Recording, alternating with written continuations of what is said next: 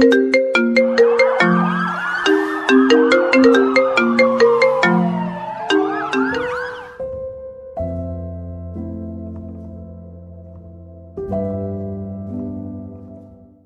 مساء الخير وأهلا وسهلا فيكم مستمعيني الكرام في بودكاست من الآخر وموسمه الرابع. يا رب تكونوا بخير وسعادة وأهلا وسهلا فيكم من جديد وفي حلقة جديدة وهالمرة كمان في عالمنا العربي. ومش من زمان كتير. رقم ملف قضية اليوم هو خمسة اثنان صفر واحد ثمانية أي الحلقة الخامسة في سنة 2018 ومش دائما قصص الجرائم بتكون عبارة عن قتل أو ذبح لأنه العنف ما بيتجزأ والجريمة لا تتجزأ أيضا. ولكن فحوى الجرائم دائما بيصب في كوبين إما كأس الانتقام أو كأس المصالح المادية. وجريمة اليوم هي إلكترونية بحتة. حدثت أحداثها في مصر. ونوع هذه الجرائم في العالم مش جديد وهو بدور حولنا إلى يومنا هذا. ولكن ليش أنا اخترت ملف هذه القضية بالذات؟ طالما القضية كتير عم تتداول حوالينا. هاي القضية سببت أزمة كتير كبيرة في الشارع المصري وأثارت الرأي العام لأنها تسببت بحالات انتحار للضحايا وكانت مصنفة بحسب الصحف المصرية بالقضية الفريدة من نوعها.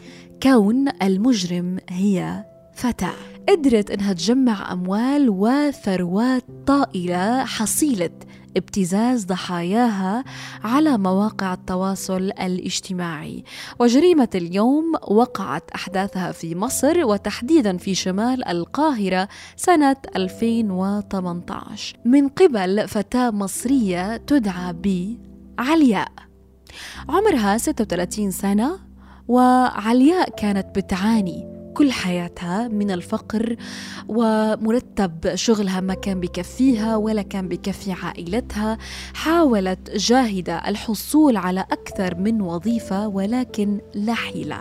إلى أن يوم من الأيام فكرت بالسرقة ولكن ما كان عندها الجرأة لإتمام عمليات السرقة على أرض الواقع. ف حاولت جاهدا بأنها تلاقي طريقة تانية سريعة للحصول على المال.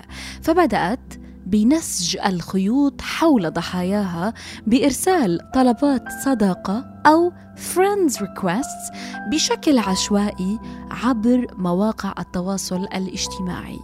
وبدأت تتعرف عليهم لفترة طويلة ومن خلال الأحاديث الطويلة قدرت إنها تجمع صورهم ومقاطع صوتية وأسرارهم وبالأخير تهددهم فيها.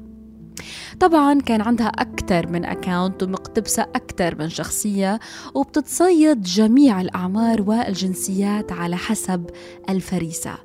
مرة بتكون ولد ومرة بتكون بنت. وطريقة الصيد كانت إنها بترسم شخصية مثالية للرجل إن كان عن طريق الصور أو الملف الشخصي فكانت عارفة كيف تجذب البنات وتتعرف عليهم. And vice versa أو العكس صحيح. وقبل ما تبدأ عملية ال blackmailing أو الابتزاز كانت تعطيهم مهلة. ابعت لي المبلغ المالي فورا وإلا رح ابعت صورك أو صورك لجميع عائلتك أو لزوجك أو زوجتك أو مديرك على جميع المواقع.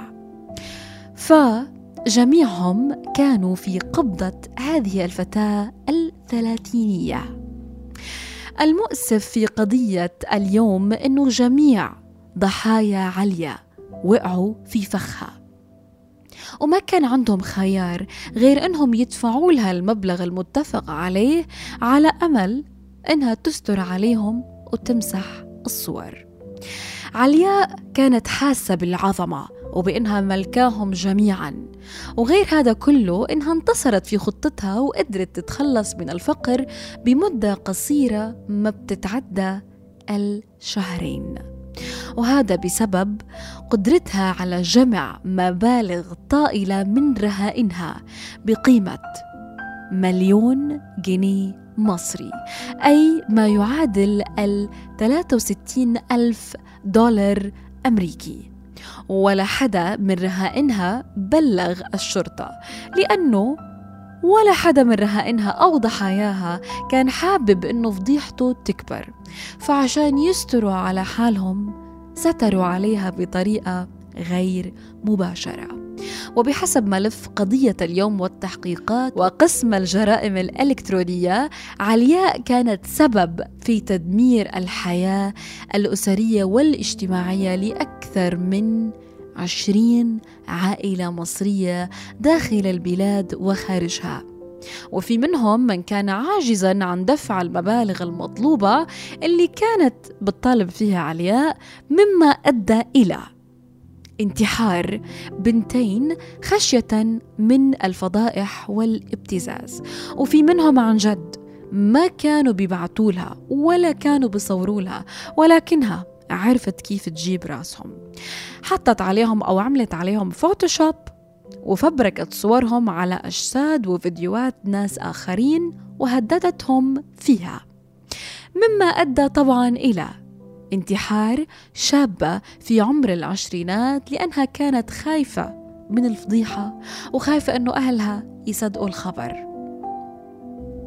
ولكن هل يا ترى بعد ما عرفت توقف هذا النزيف؟ لا.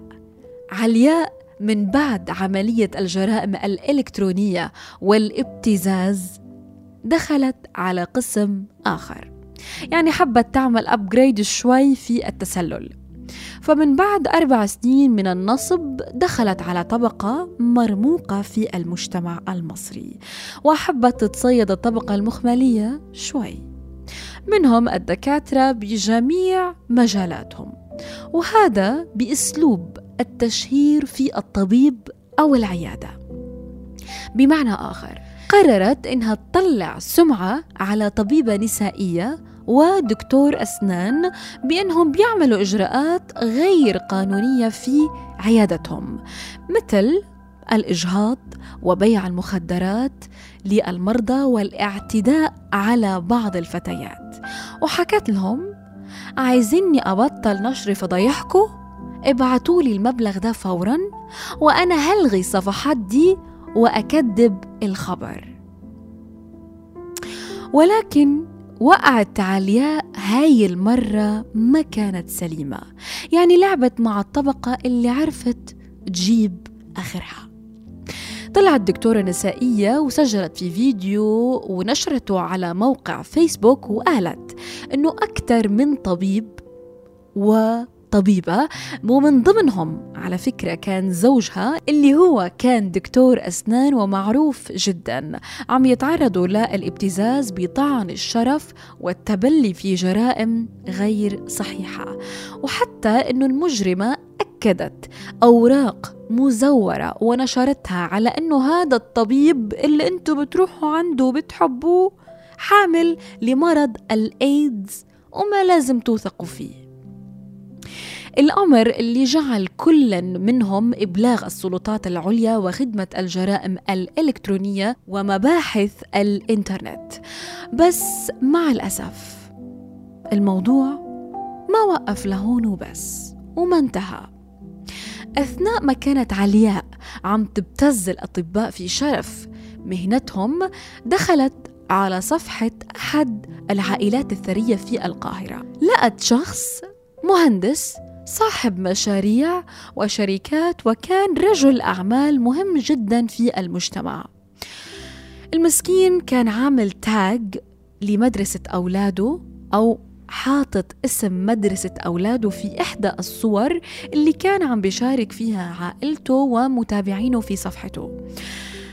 علياء عملت صفحة على أساس إنها مختبر طبي وبعثت لمدرسة أولاده بأنه أولاده لهذا الرجل مصابين بالإيدز وإنها حبت ترسل التقارير للإدارة خشية على الفريق والطلاب من العدوى.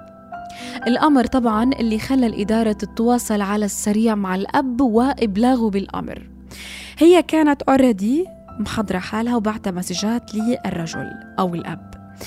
ابعت لي 600 ألف جنيه أي 38 ألف دولار وأنا رح أقول إنه التقرير ده في خطأ طبي.